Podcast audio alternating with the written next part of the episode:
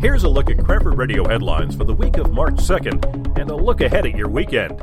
Gabe Baylor has taken over as Cranford's downtown director following the retirement of Kathleen Miller Prunty after two decades in the position.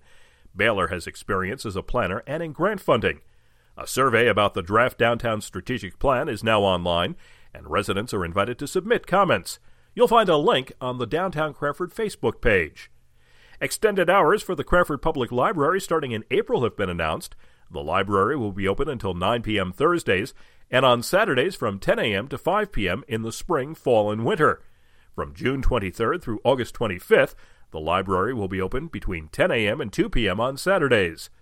In CHS varsity sports, the girls' swimming team will participate in the Meet of Champions at Gloucester County Institute of Technology in Deptford on Saturday and Sunday. The cheerleading squad will participate in a New Jersey Cheerleading and Dance Coaches Association event at the Cure Insurance Arena in Trenton on Sunday. The girls' JV basketball team won the Union County Championship for the third consecutive year last Friday, beating the previously undefeated Union Catholic Vikings 52 to 39. The Union County College baseball team is scheduled to play the Middlesex County College Blue Colts in a doubleheader Saturday in Edison.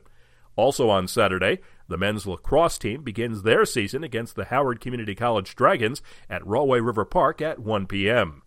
The women's basketball team will be at Lackawanna College to face the Community College of Rhode Island Knights in the NJCAA Region 19 tournament Saturday afternoon.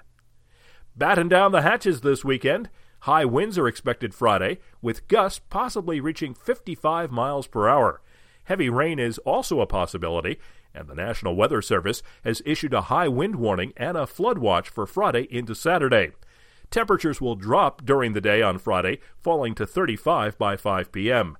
Friday night, the rain and high winds continue. The rain could turn to snow, but little or no accumulation is expected.